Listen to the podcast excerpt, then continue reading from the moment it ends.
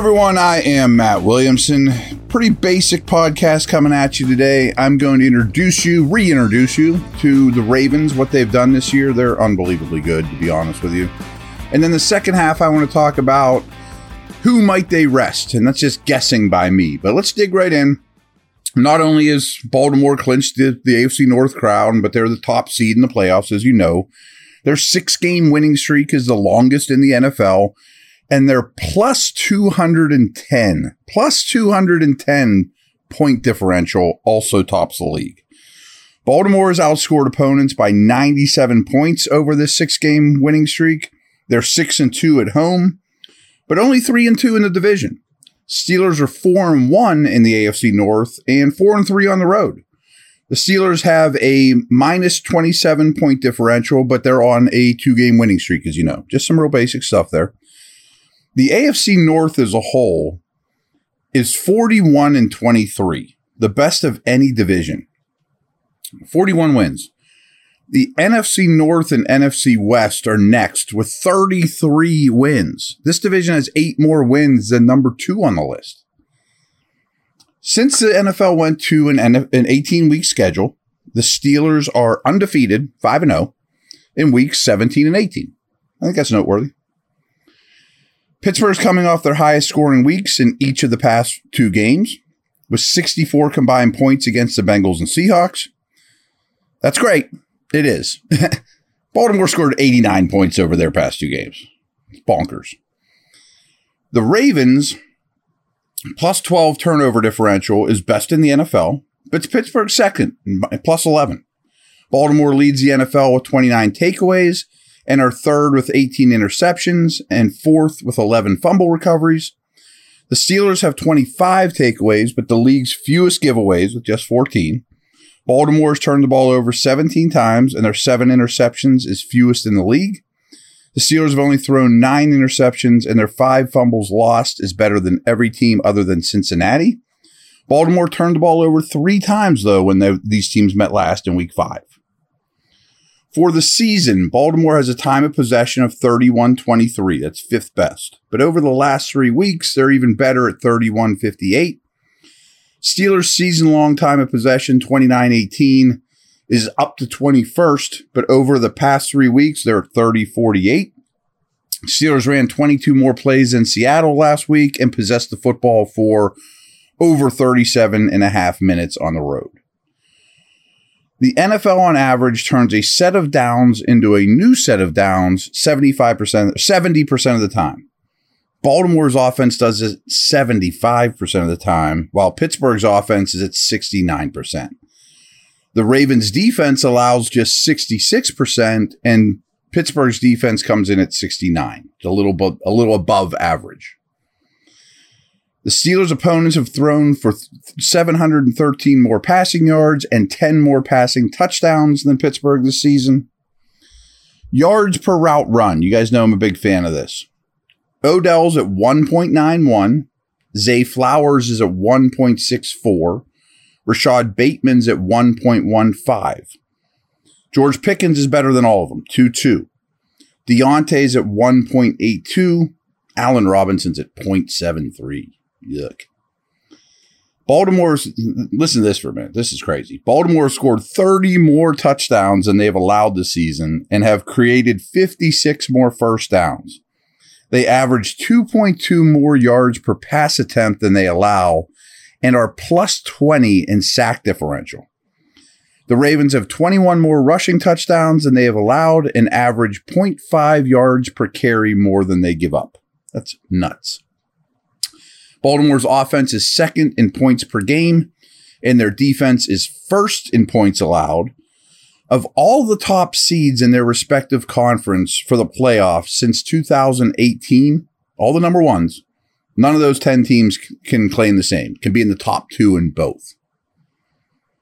In terms of EPA, just on first and second downs, early down success rate, something I am a big believer in. The Ravens have the NFL's fourth best defense, and the Steelers are eighth. Baltimore also has the fifth best early down offense, while the Steelers are 19th, but climbing. Mason Rudolph, 7 4 and 1 as a starter for the Steelers. Over the past two weeks with Rudolph as a starter, Baltimore's offense has the NFL's best EPA per play. The Packers are second, and the Steelers are third. Over those two weeks, the Steelers are third in EPA per dropback and second in the league in rushing EPA.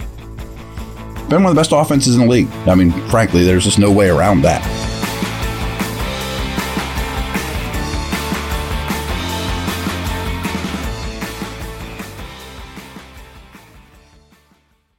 The only folks that don't get time off this time of year are pro athletes, us to cover them, and the folks that bet online. With NFL, bowl season, NBA in full swing over the holidays, BetOnline isn't taking a second off to make sure you have all the up to second odds, news, and information. BetOnline has all the sports wagering info available you need with both desktop and mobile access. Head there today to get into the action. Remember to use our promo code BLEAV, BLEAV, all caps, to receive your 50% welcome bonus on your first deposit.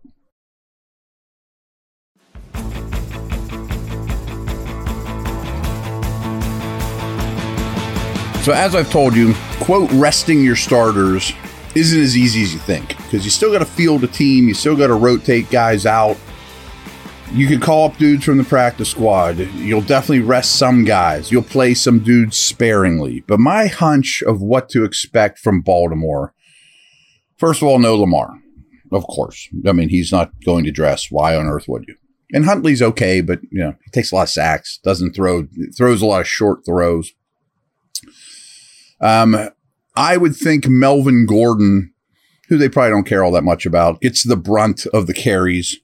I would think guys like Nelson Agholor, Charlie Kolar, tight end, are the guys catching the ball the most.